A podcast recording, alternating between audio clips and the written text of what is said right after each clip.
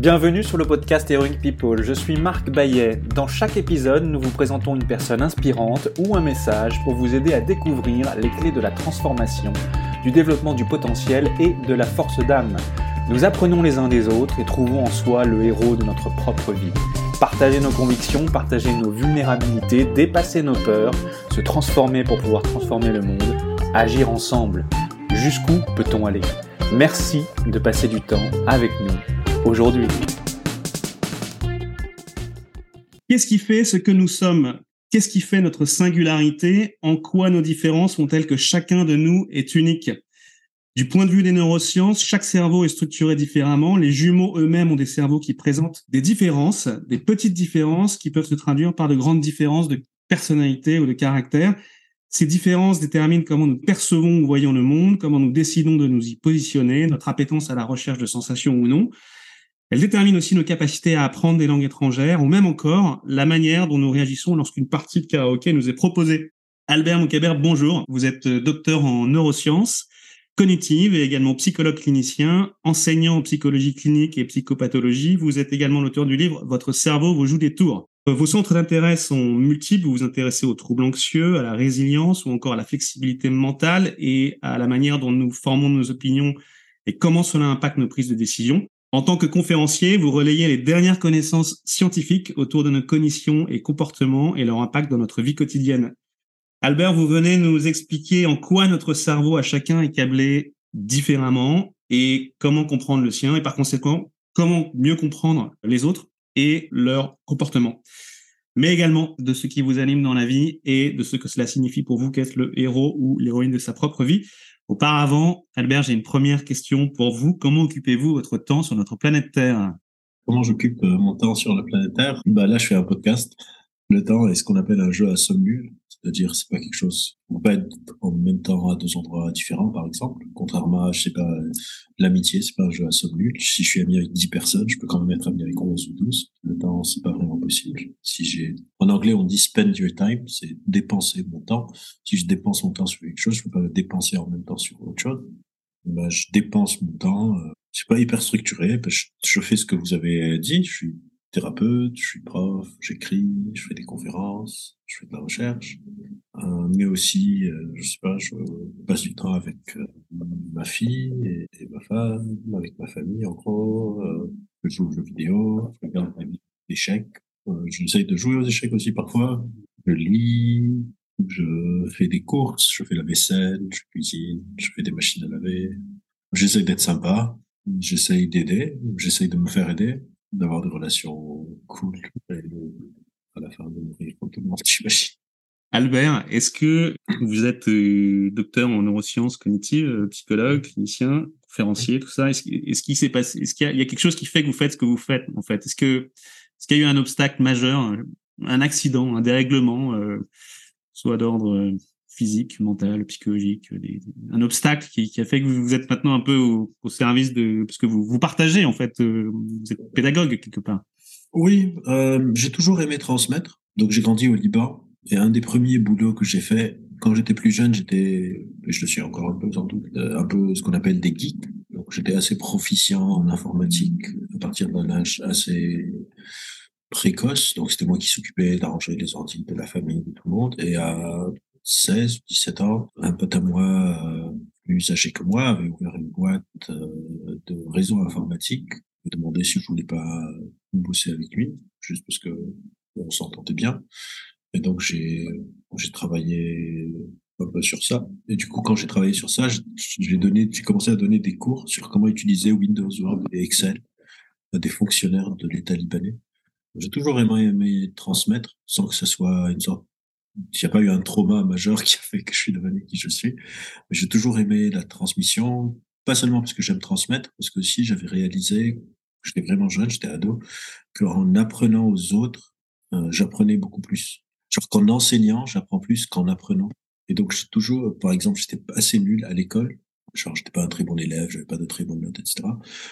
Mais quand je suis venu en France, je suis arrivé en France vers l'âge de 22, 23 ans, un truc comme ça. Et je devais faire des petits boulots pour gagner ma vie. Donc, j'ai commencé à donner des cours particuliers à des enfants de toutes les classes, un peu de toutes les matières. Je m'improvisais alors que j'étais encore une fois pas très bon.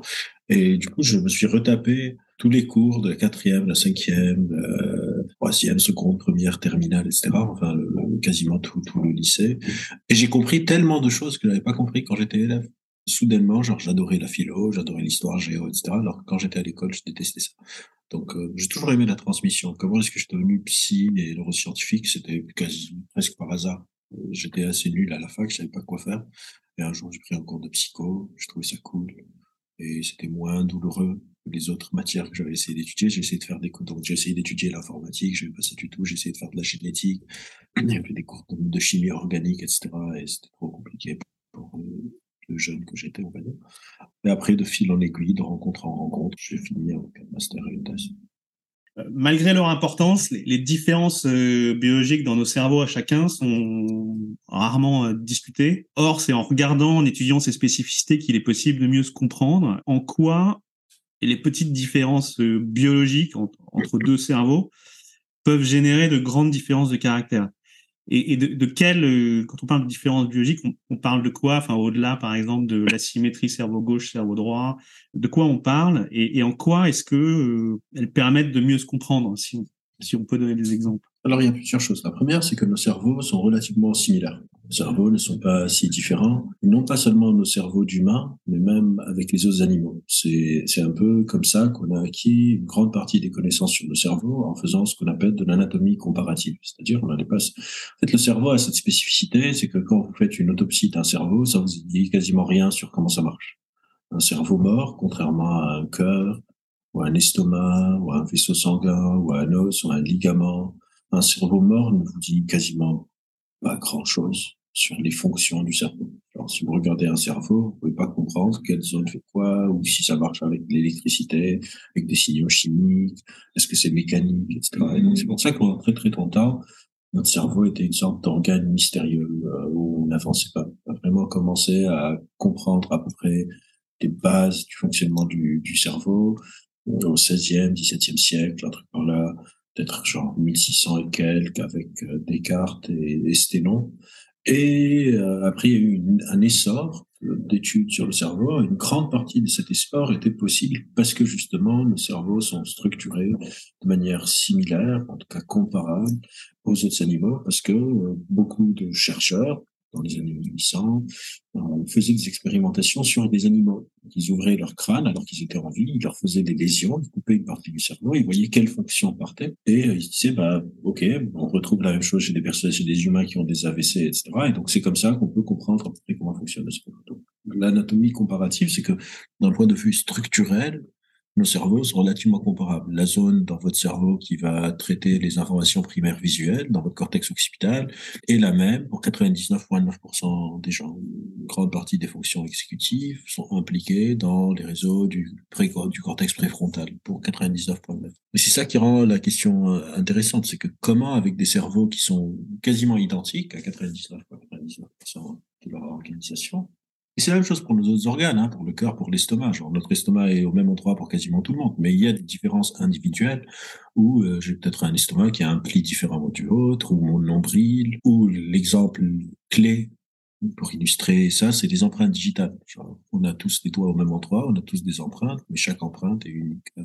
Ça, c'est pour la première partie. On a des cerveaux qui sont quasiment pareils, mais en même temps, rien que ces toutes petites différences semblent avoir un impact important dans ce qu'on voit dans l'expression. Mais est-ce que c'est vraiment le cas? Est-ce qu'on est vraiment si unique? J'aime bien dire, vous êtes unique comme tout le monde. Genre, est-ce qu'on est vraiment unique? Et tout dépend de la granularité, de l'unicité. Parce que en sciences cognitives, on dit souvent un humain, un individu est unique, mais un groupe d'humains c'est hyper prédictible. En gros, une foule, on peut prédire comment une foule va agir. C'est comme ça que les villes fonctionnent. On descend tous les mêmes marches du métro, on monte tous de la même manière dans les rames, on utilise tous de la même manière le couteau et la fourchette. Donc, un groupe d'humains, il n'y a rien qui fait qu'ils sont particulièrement spéciaux. C'est vraiment quand on s'intéresse à l'individu.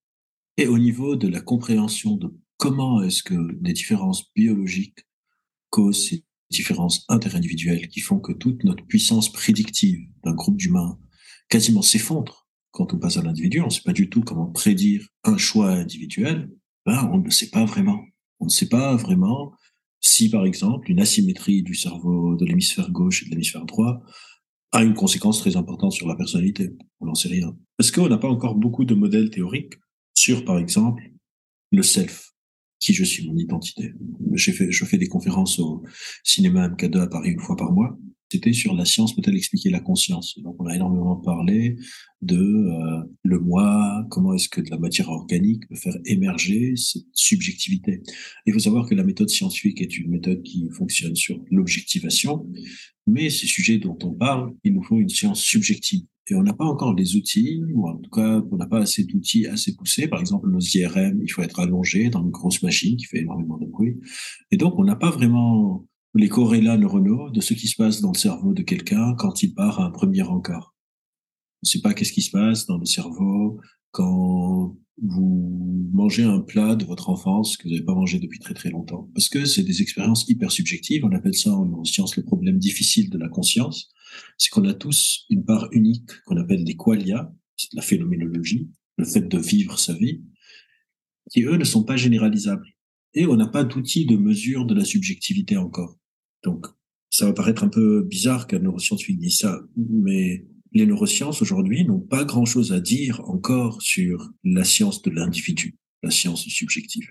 C'est plutôt du côté de la psychologie sociale, ou même de la philosophie, qu'on peut trouver des pistes potentiellement infructueuses. Mais au niveau de des neurosciences, des recherches avec un nombre de participants qui est 1, sont très très rares, sauf dans des cas très extrêmes, des lésions très particulières, des AVC très particuliers. Il y a des personnes, par exemple, qui naissent sans cervelet et qui ne le savent pas toute leur vie. Ils fonctionnent normalement et un jour, ils vont faire une IRM parce qu'ils ont eu un accident et on voit sur l'IRM qu'ils n'ont pas de cervelet. Ils se disent, mais comment est-ce qu'ils vivent sans cervelet? Et là, eux, on va faire ce qu'on appelle des études de cas. Ils vont devenir un sujet d'étude sur une étude où le nombre de participants est 1. Mais c'est parce qu'ils ont une très grande spécificité cérébrale. Mais si je dis, je vais faire une étude sur Marc, on n'a pas les outils pour mesurer, parce que nos IRM sont probabilistes et nos résultats d'IRM fonctionnent sur le nombre.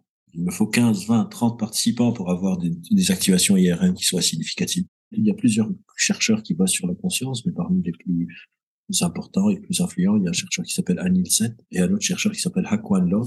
Hakuan Lo, il a écrit ce livre.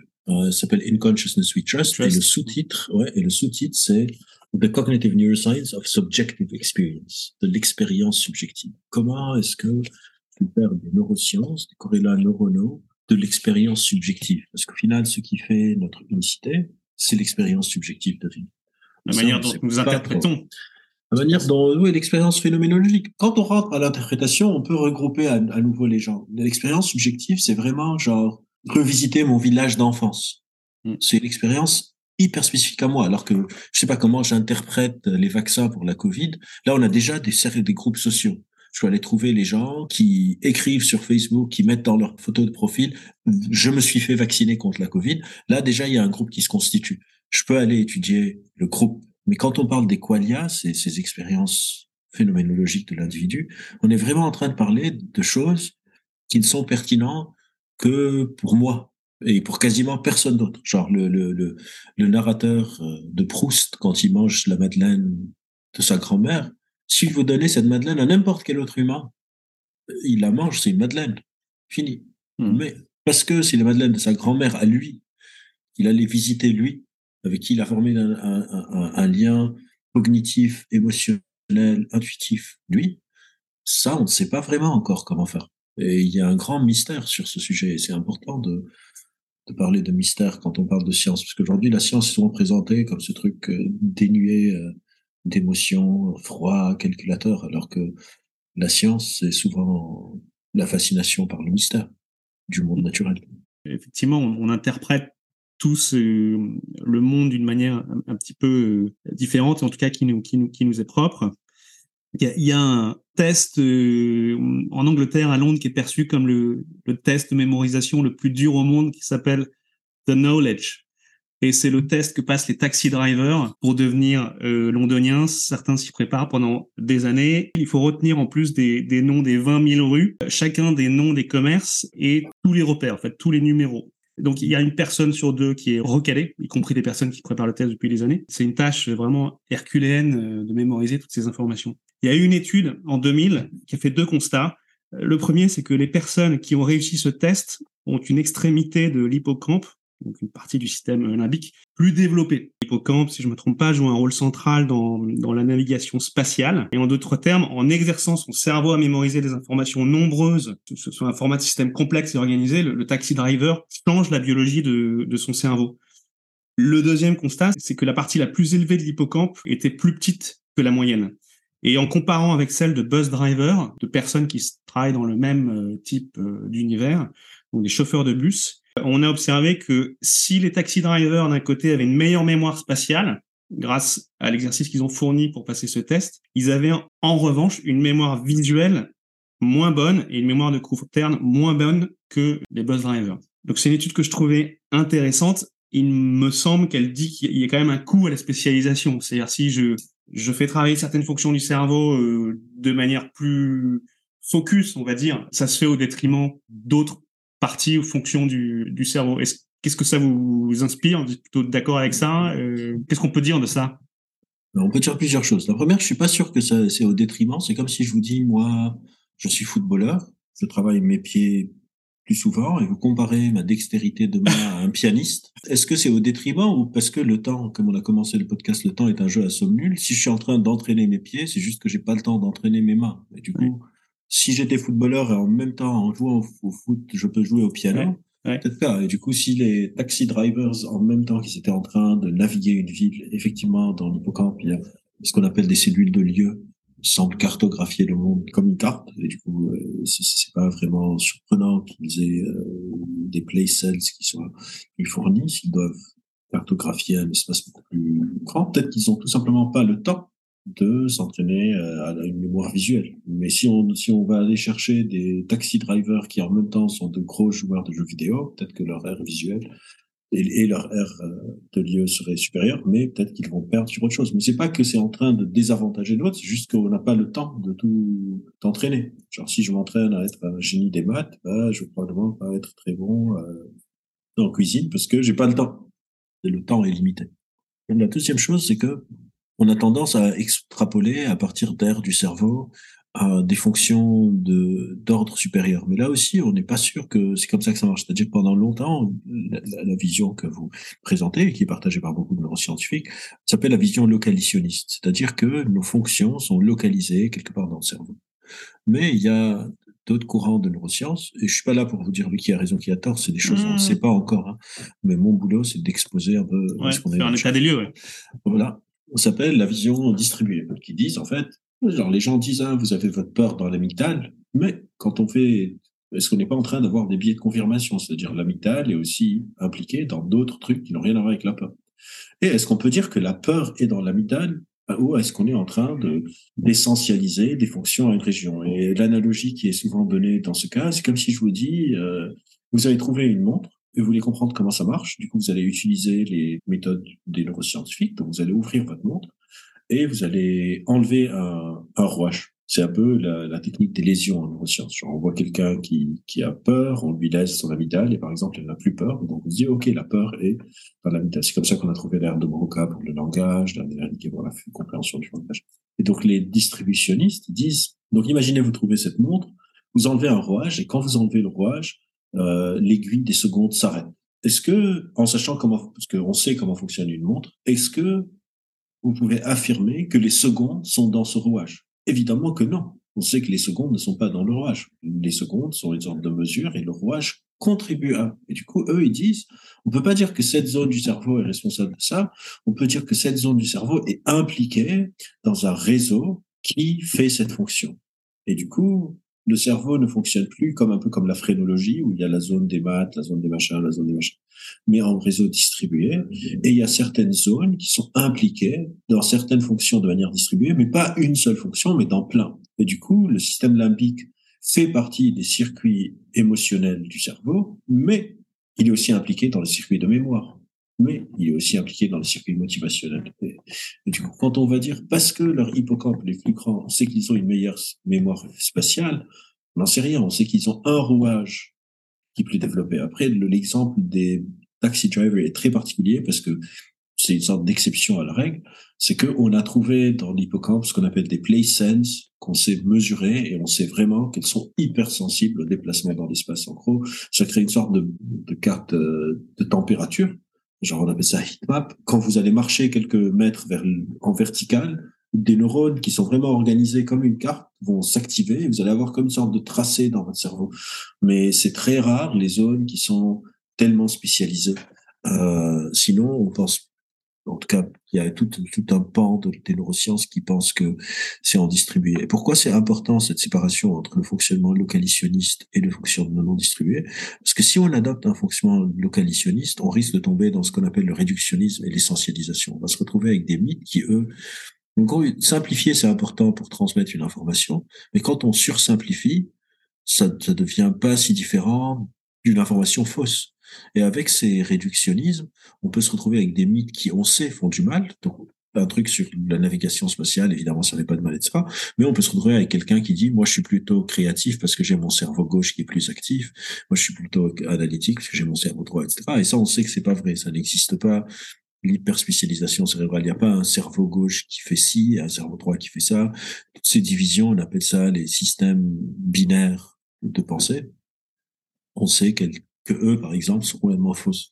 C'est un peu pour ça que je fais cette digression qui peut paraître technique, mais qui est très importante parce que c'est la base de plein de, on appelle ça des neuromythes, des mythes sur nous. Parce que, encore une fois, aussi, parfois, on va mélanger le cerveau et la psyché. Alors que la psyché, c'est ce qu'on appelle une propriété émergente du cerveau. Et donc, c'est important de faire attention quand on naturalise des fonctions supérieures comme la créativité, je sais pas, le leadership, pouvoir être artiste, pouvoir être scientifique, etc. Et qu'on naturalise ça sur une aire cérébrale en disant « Ah ouais, si toi tu es bon en peinture, c'est que tu es pas bon en maths et que tu es plutôt cerveau gauche. Donc si tu viens, je vais te faire une formation et on va débloquer tes chakras du cerveau droit. » C'est vrai que cette espèce de dichotomie droite-gauche, avec le temps on sait qu'elle est pas stricte. Et diviser les choses en deux, c'est une forme de cartésianisme. Du coup, est-ce qu'on peut pas dire qu'il est important d'être deux? Enfin, vous avez parlé de cet aspect distribué, en fait. On va chercher la ressource de manière distribuée pour penser, pour agir, pour analyser. Ça circule quand même entre... Il y a différentes fonctions à droite et à gauche, ouais, partagées, et il y a quand même des patterns. Il y a des raisons. Ils sont pas du tout à droite et à gauche. Ils sont... Ouais, non, ils sont partagés. Enfin, ça peut être à l'avant, à l'arrière. Ça peut être. C'est ça. Ça dépend des tâches, mais il y a pas de. La majorité de nos fonctions sont ce qu'on appelle bilatérales, sont dans les deux hémisphères pour des raisons de redondance. Il y a très peu de fonctions qui sont unilatérales, comme par exemple le langage, qui est latéralisé souvent. Une grande partie des réseaux du langage sont latéralisés, mais il y a des parties dans l'hémisphère droit. Mais une grande partie de nos fonctions sont bilatérales pour des raisons, encore une fois, de redondance. Je veux pas avoir une fonction comme genre la respiration qui est juste dans un côté de mon cerveau, parce que si cette partie reçoit un coup et meurt, je meurs et c'est pas très pratique. Qu'est-ce qu'il faut dire en trois phrases punchy à un enfant de 6 ans pour décrire ça? Pour décrire le fonctionnement du cerveau? Ouais, pour lui dire, il y a deux hémisphères, mais c'est pas, mais on peut pas parler de dualité, c'est plus complexe que ça, par exemple, ça. Bah, en fait, je vais lui dire que ton cerveau fonctionne ensemble. Il y a des parties, et on utilise ces parties principalement pour qu'on puisse décrire les choses. De la même manière que tu dis, genre, la salle de bain et la cuisine, ou l'assiette et la fourchette, ou la fourchette et le couteau, etc. On a besoin de décrire les choses. Une bonne manière de décrire un organe, c'est par son espace. Donc, on peut dire devant, derrière, à gauche, à droite, en haut, en bas. Mais il faut décorréler, je dirais pas ça à un enfant de 6 ans, mais je lui expliquerai avec mes mots, je peux vous le dire à vous, qu'il faut décorréler la fonction de l'anatomie. Le problème qu'on fait, c'est qu'on match... On assimile, oui. On assimile la fonction... et l'anatomie ensemble. Alors que il faudrait plutôt décorréler. Le cerveau ne fonctionne pas du tout comme un ordinateur où j'ai la carte mère, et j'ai le disque dur, et j'ai la carte graphique, etc. C'est très différent. Et du coup, il faut séparer la fonction de l'anatomie. Parce que comme je vous disais, par exemple, il y a des personnes qui naissent sans leur cervelet et qui l'ignorent. Une autre zone du cerveau prend le relais. Alors que si je nais sans mon bras, mon estomac peut pas prendre la fonction. Je peux pas commencer à tenir mon verre de thé avec mon estomac. Pour le cerveau, c'est possible grâce à la plasticité cérébrale. il y a eu aussi un phénomène viral sur Internet en 2015 qui s'appelait, que vous devez connaître, qui s'appelle The Dress.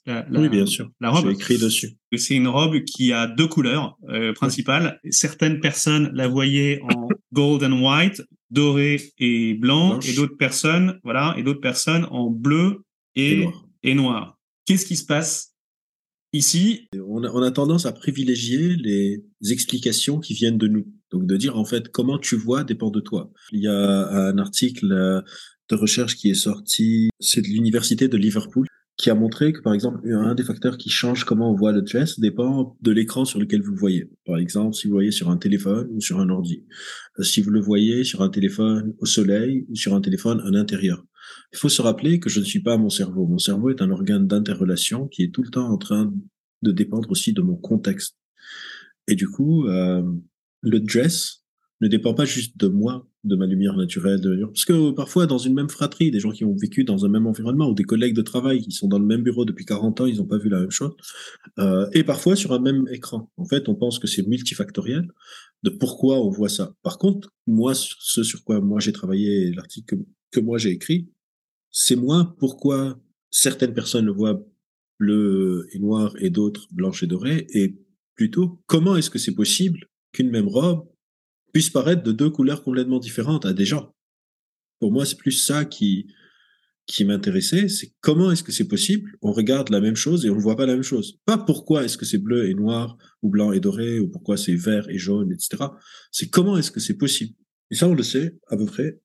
C'est qu'il y a, en fait, notre perception est très incomplète du monde. On ne voit pas tout le spectre de lumière. Par exemple, là, si je vous regarde, je vois en couleur, mais ma vision périphérique est aussi colorée. Mais dans ma vision périphérique, il n'y a pas de cas, il n'y a pas de cellules de couleur sur ma rétine, ou très peu en tout cas. Du coup, théoriquement, il faudrait que ma vision périphérique soit noire et blanche, soit en monochrome, quoi. Mais mon cerveau va boucher les trous et remplir le vide. En fait, pendant longtemps, on pensait que la perception, c'était un processus qu'on appelle bottom-up, c'est-à-dire les photons de lumière sortent de l'écran, touche ma rétine les transforme en un signal électrique, ça va le long de mon nerf optique, à mes aires visuelles primaires dans mon cortex occipital, à l'arrière de ma tête, et puis ça va être reconstruit strate par strate, et bim, l'image apparaît dans mon cortex préfrontal. Mais on a découvert après qu'en fait, notre cerveau n'est pas juste en train de faire de la reconstitution, notre cerveau est aussi en train de faire de la prédiction. C'est-à-dire, il y a tout un travail aussi top-down sur le réel, où je mets de moi sur le réel, parce que mon cerveau a besoin de prédire, parce qu'on fonctionne à base de prédictions pour savoir qu'est-ce que je vais faire. On a des règles sur comment le monde fonctionne, qu'on puisse fonctionner. Mon cerveau a des règles sur comment une voiture se déplace pour que je me fasse pas écraser, etc., etc. Et donc, il y a ces allers-retours, et la perception n'est pas juste un truc passif, mais un truc actif. On est en train de mettre de soi dans son corps perso.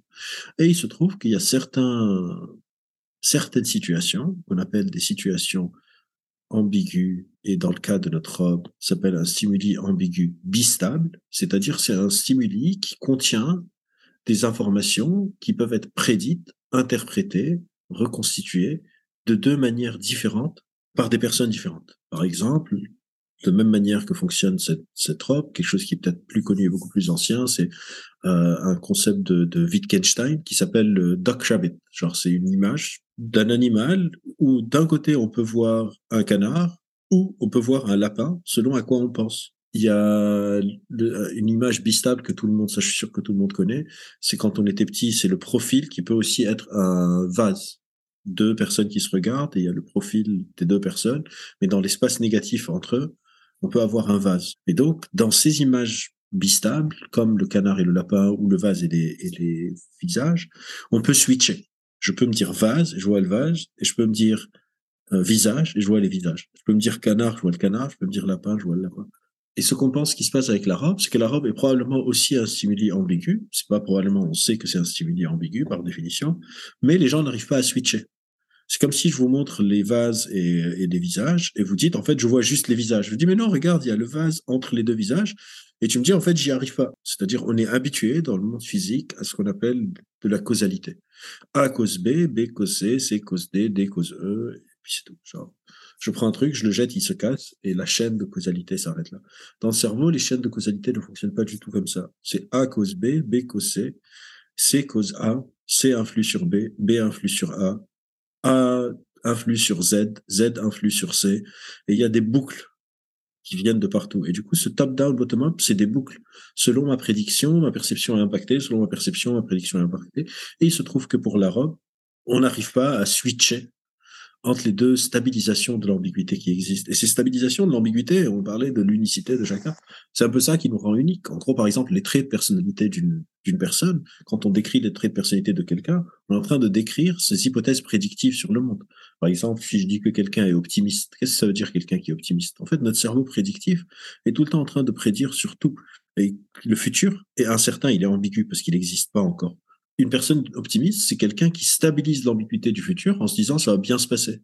Une personne pessimiste, c'est quelqu'un qui stabilise l'ambiguïté du futur en se disant « ça va mal se passer ». Quelqu'un qui est colérique, c'est quelqu'un qui va stabiliser l'ambiguïté de « je marche dans la rue et quelqu'un me touche l'épaule » en me retournant et me disant « c'est quoi ton problème, tu me cherches ?» Parce que notre cerveau a plein de règles sur comment fonctionne le monde. On appelle ça parfois des modèles mentaux, on appelle parfois ça des cartes mentales, etc. Et ces règles sont la base de mon fonctionnement. Selon les règles que je me raconte, je vais avoir des réactions très différentes. Et donc, on va se retrouver avec des personnes qui ont des réactions très différentes, une sorte de richesse interindividuelle, qui, au final, est juste la manière dont on est en train de réduire l'incertitude qui est inhérente à notre perception, parce que notre perception, c'est des ressources très limitées, et on ne peut pas capturer tout ce qui existe dans le monde. Et donc, la robe est une représentation visuelle de ça. Et il y a plein d'exemples. Donc le point, si je comprends bien, c'est notre cerveau a une capacité, c'est un peu comme un superprocesseur, mais qui a une capacité limitée de traitement d'informations là dans des un peu illimitée. Et du coup, on filtre. On peut dire ça. Et non seulement on filtre, on complète en fait. On a des ressources limitées, donc on n'a pas une version complète du monde. On bouche des trous. Voilà, on découpe en paquets, qu'on met ensemble, on donne un sens à l'ensemble, on fait des associations d'idées avec des expériences passées ou projetées. C'est comme ça que ça fonctionne, en gros. Oui, on a une vision très partielle et on complète avec ces cartes mentales qu'on a dans notre tête, selon mes traits de personnalité, mais ça peut être selon mes traits de personnalité, mais ça peut être aussi selon la température dans la chambre, si j'ai mangé ou pas, est-ce que j'ai bien dormi, est-ce que je suis avec des gens qui m'aiment bien, est-ce que je suis avec des gens qui m'aiment pas du tout et qui pensent que je suis une mauvaise personne, donc c'est plein de facteurs, mon ethnicité, la ville dans laquelle je vis, est-ce que mon voisin est raciste, etc. Tous ces facteurs viennent moduler. En fait, mon livre, c'est les 3 premiers chapitres, c'est les bases un peu de la cognition. Et après, chaque chapitre, c'est un facteur qui vient moduler nos réductions de l'ambiguïté. Ça peut être le stress, ça peut être la dissonance cognitive, mais ça peut être aussi les autres, ça peut être mes attentes, ça peut être les attentes des autres. Par exemple, l'effet Pygmalion, c'est les attentes du prof impactent les résultats des élèves. Donc, c'est même pas un truc qui vient des élèves eux-mêmes. Ça vient de la présence du prof et son engagement dans l'éducation va impacter comment une personne a accès à ses compétences.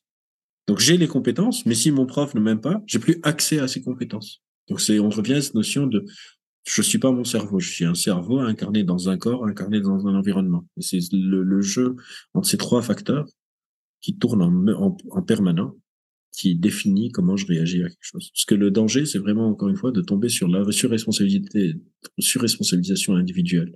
Que tout dépend de moi. Tous les jours, on effectue de nombreuses tâches.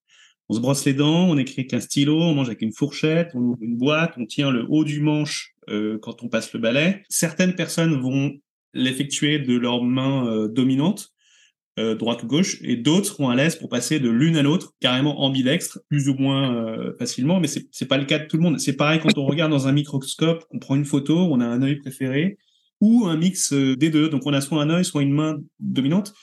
Ouais. Qu'est-ce qui se passe du point de vue fonctionnel derrière? Qu'est-ce qui fait qu'on fait ça, qu'on a ces appétences, qu'on a ces réflexes? Est-ce que c'est de l'entraînement? Est-ce que ça se développe? Est-ce que on peut avoir 2 jumeaux, l'un qui sont un premier qui est droitier et l'autre parfaitement c'est rare. Ambidextre.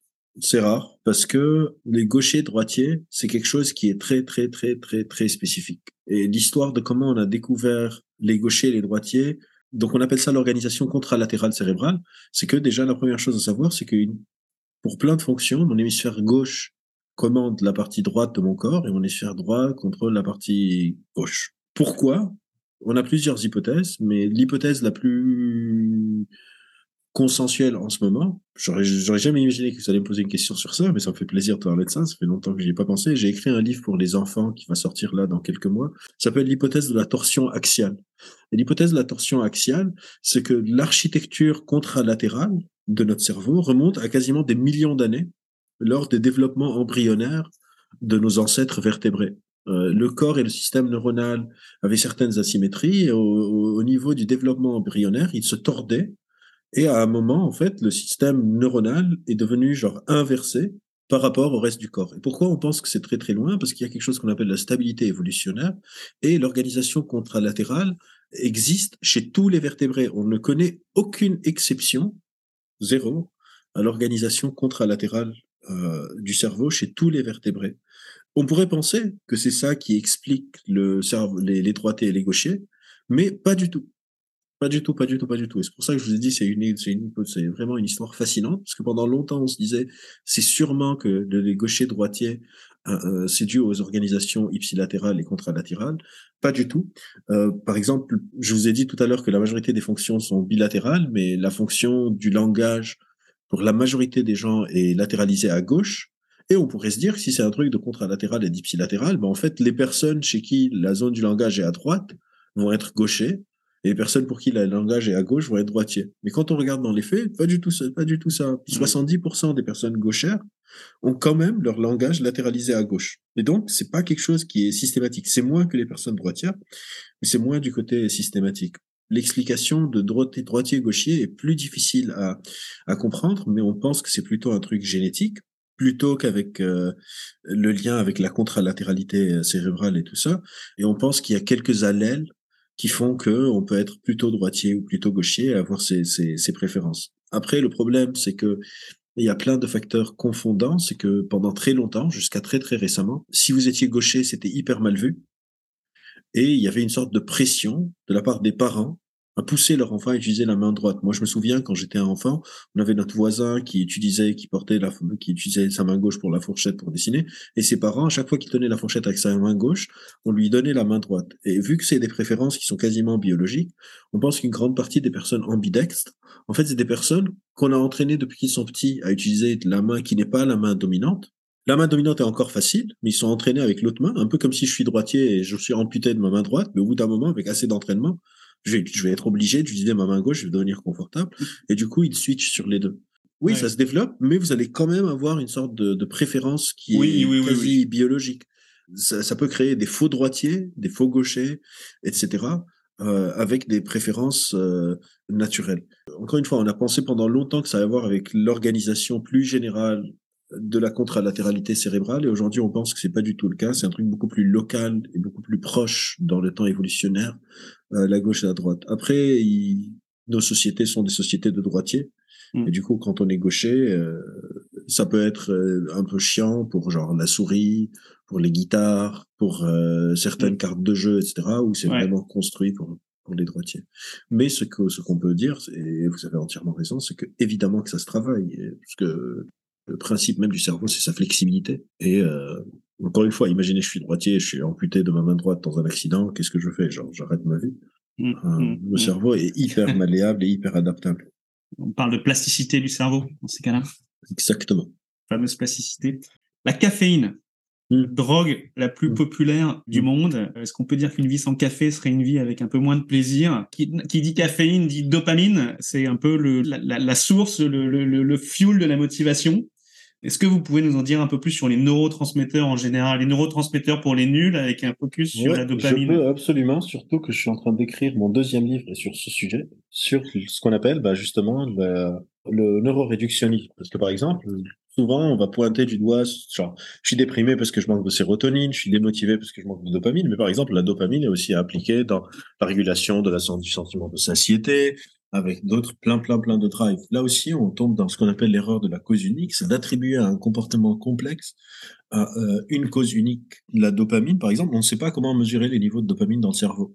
On ne sait pas, la seule manière de mesurer la dopamine, c'est dans la salive, et on ne sait pas si les taux dans la salive correspondent aux taux dans le cerveau. Mais on n'a pas de test, genre je ne peux pas aller voir si je manque de dopamine dans mon cerveau, ou de sérotonine, ou d'acétylcholine, etc. Les neurotransmetteurs, c'est juste que mon cerveau fonctionne sur deux principes de communication, une communication électrique, genre le potentiel d'action, et une communication chimique. Les neurotransmetteurs. Certains neurotransmetteurs sont excitants, donc ils vont pousser le neurone d'après la synapse à s'exciter plus vite, et d'autres sont inhibiteurs, et parfois même ça dépend des synapses. Dans certaines synapses, un même neurotransmetteur peut être excitateur ou inhibiteur selon où est-ce qu'il agit. Et enfin, on n'a pas énormément de neurotransmetteurs. On a, je pense, un peu plus d'une dizaine ou une vingtaine. Et il gère tout. Du coup, ce serait hyper réducteur, j'ai envie de dire, d'attribuer à un neurotransmetteur, par exemple, un truc aussi complexe que la motivation. Dans les circuits motivationnels, oui, on a la dopamine, mais on a aussi la sérotonine, on a le GABA, on a l'acétylcholine, on a l'adrénaline. Toutes ces choses vont venir aider tous ces fonctionnements. Donc, je ferai attention, on appelle ça l'inférence inversée. C'est pas parce que la dopamine est présente que si la dopamine est présente, donc je suis motivé. On peut avoir des activités qui sont dopaminergiques, mais qui ne motivent pas, et des activités qui ne causent pas de dopamine. On a des personnes qui ont des troubles à, par exemple, créer de la dopamine, des choses comme ça, et qui sont des personnes motivées, qui ne sont pas démotivées. Pour revenir au café, parce que j'aime bien donner des conseils de lecture quand je fais des podcasts, des choses comme ça. Si vous êtes intéressé par le café, il y a un super livre d'un monsieur qui s'appelle Michael Pollan, qui s'appelle This is Your Mind on Plants. Et son livre, c'est en fait 3 chapitres sur 3 substances psychoactives, l'opium, la mescaline et la caféine. Et donc le chapitre 2, la partie 2 du livre, c'est tout ce que vous aurez pu jamais voulu savoir sur ce que la caféine fait au cerveau, parce qu'effectivement, c'est la drogue la plus utilisée et de loin au monde. Et donc, les pages 91 à la page 159, vous avez toute la partie sur la caféine. Et si vous êtes intéressé, la partie d'avant, c'est sur l'opium, et la partie d'après, c'est sur la mescaline. Quelqu'un qui se sent un peu déprimé, par exemple, c'est pas en prenant 5, 6, 7 tasses de café qu'il va aller mieux. Il sentira toujours un fog autour de lui, une espèce, un état brumeux. Ouais. Et l'explication pourrait être notamment du fait d'un courant électrique, la synaptique, qui fonctionne pas bien. Ou bien parce que... ou d'autres paramètres. Voilà. Oui, ou genre sa copine l'a trompé. Et du coup, ça le déprime. Et c'est une réaction adaptée.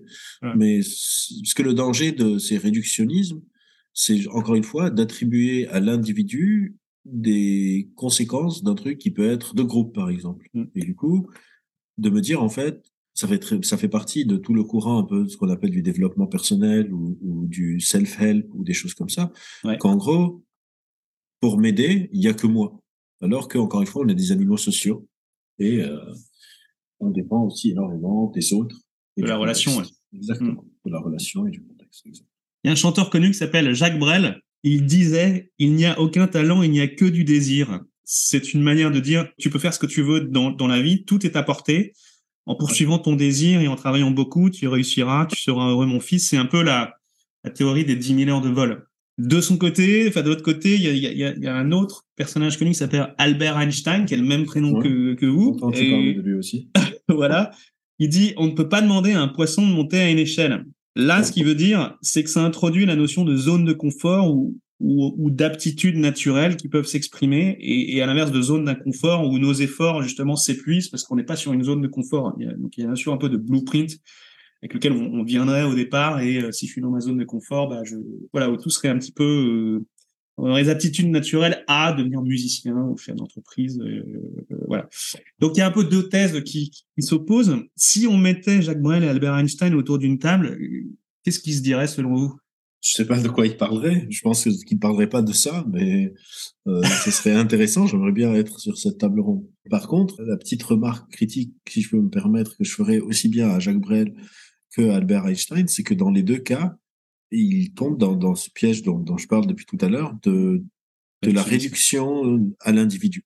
C'est que, par exemple, si je bosse très très dur, mais je suis une personne noire dans une société raciste, je vais pas avoir l'opportunité de fonctionner. Et donc, dans ce cas-là, même si je poursuis la méritocratie dont parlait Brel, même si je le pense pas comme quelqu'un de très méritocratique, Brel, il était quand même assez désabusé du monde, en fait, il fait fi des déterminants sociaux et sociétaux qui existent. Genre, par exemple, il y a des études qui ont été faites qui ont montré que les 15 familles les plus riches de Florence sont les mêmes depuis 1400, qu'en Angleterre, c'est depuis 22 générations, depuis genre 1100, les richesses sont tout le temps dans la même population, et donc on a du mal avec la notion de méritocratie quand on regarde des faits. Mais de l'autre côté, comme je serais aussi un peu en désaccord avec Einstein, qui lui retombe un peu trop dans le déterminisme de l'individu, que genre je nais avec des sortes d'aptitudes nées, et j'y peux rien. Genre si je suis un poisson, je pourrais jamais monter une échelle, et si je monte des échelles, je pourrais jamais nager. Alors qu'on sait qu'il y a une sorte de malléabilité.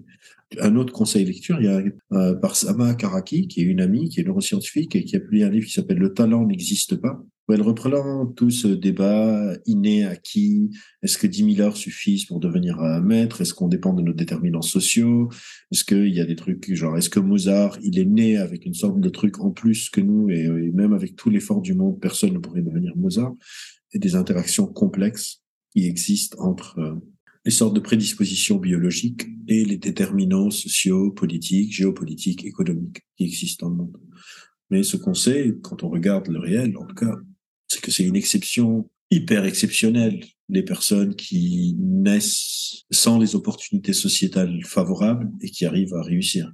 En général, la mobilité de réussite n'est pas aussi mobile que ça. Genre, si vous êtes né dans une famille riche, vous avez infiniment plus de chances de le rester.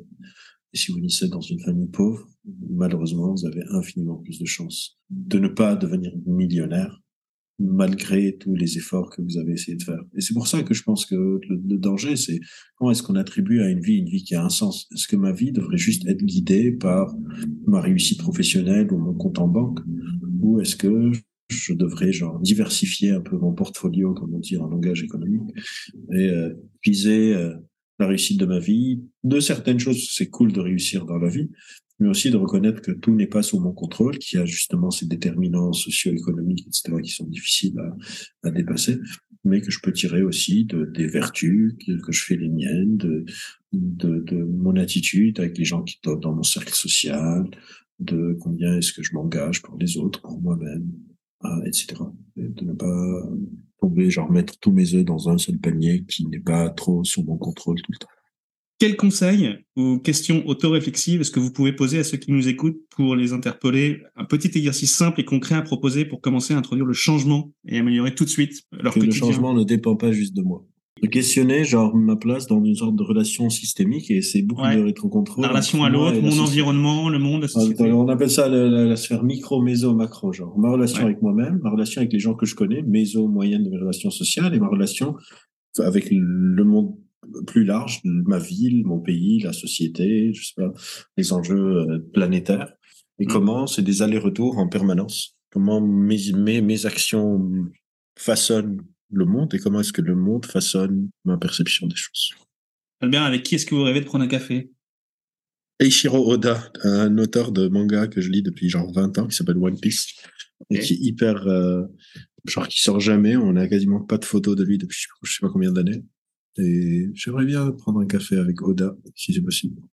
Est-ce que vous dites à quelqu'un qui est bloqué, qui est à l'arrêt, quel mot consolateur, aimant, rassurant? Qu'on ne peut pas être à l'arrêt, que c'est une illusion. On est tout le temps en train de changer, la question c'est comment. Du coup, une histoire qu'on se raconte alors, je suis à l'arrêt. Exactement. En fait, il est en train de changer, mais il ne le réalise pas, et que ce serait pas mal de prendre conscience qu'il le réalise. Après, s'il le réalise et il a envie d'être à l'arrêt, franchement, si ça lui plaît bien, bah, qu'il reste à l'arrêt.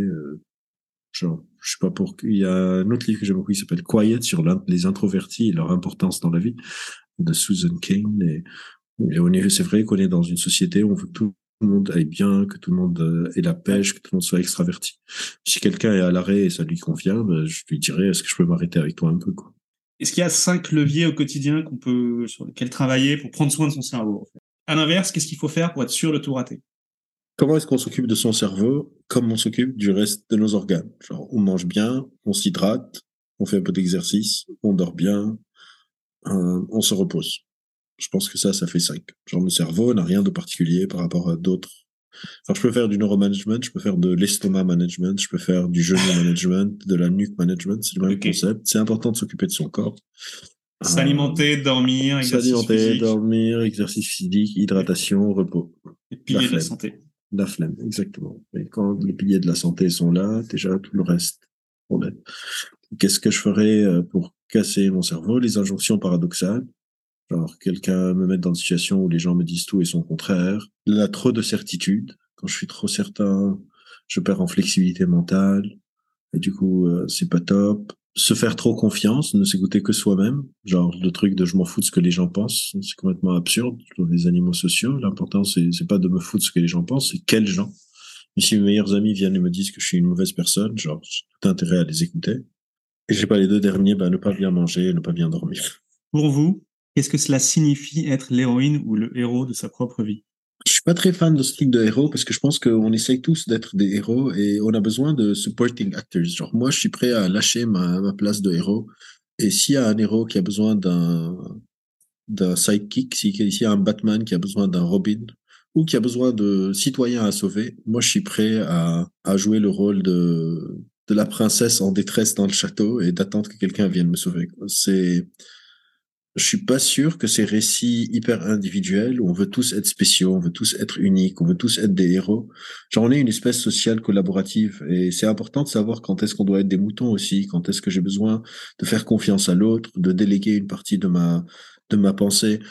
C'est vrai que le comportement moutonnier est très souvent négativement perçu et le mot scientifique, technique pour ça, ça peut être la conformité normative et effectivement c'est pas une bonne chose quand je me conforme parce que j'ai envie juste de plaire, mais il y a une autre forme de conformité qui est nécessaire pour qu'une société d'humains fonctionne, on appelle ça la conformité informationnelle. C'est quand j'ai l'humilité de réaliser en fait que l'autre est meilleur que moi sur un sujet et que j'ai tout intérêt à me calquer sur lui au lieu de je suivre moi-même. Et du coup, je ne pense pas que c'est important qu'on soit tous des héros. Je pense que c'est trop de pression pour pas beaucoup de retour à la fin. Donc, est-ce qu'on peut dire que... Être bien, quoi, genre... Ouais, genre être une version moyenne de moi-même, genre ça dépend combien est-ce que je mets une pression. Est-ce que j'ai besoin tout le temps d'être la meilleure version de moi-même ? Je suis pas sûr. Si une version moyenne de moi-même me plaît, pourquoi est-ce que je vais genre me foutre encore plus de pression pour m'améliorer de 1% ? Bertrand Russell, un philosophe que j'aime beaucoup, a écrit un livre qui s'appelle « Éloge de l'oisiveté ».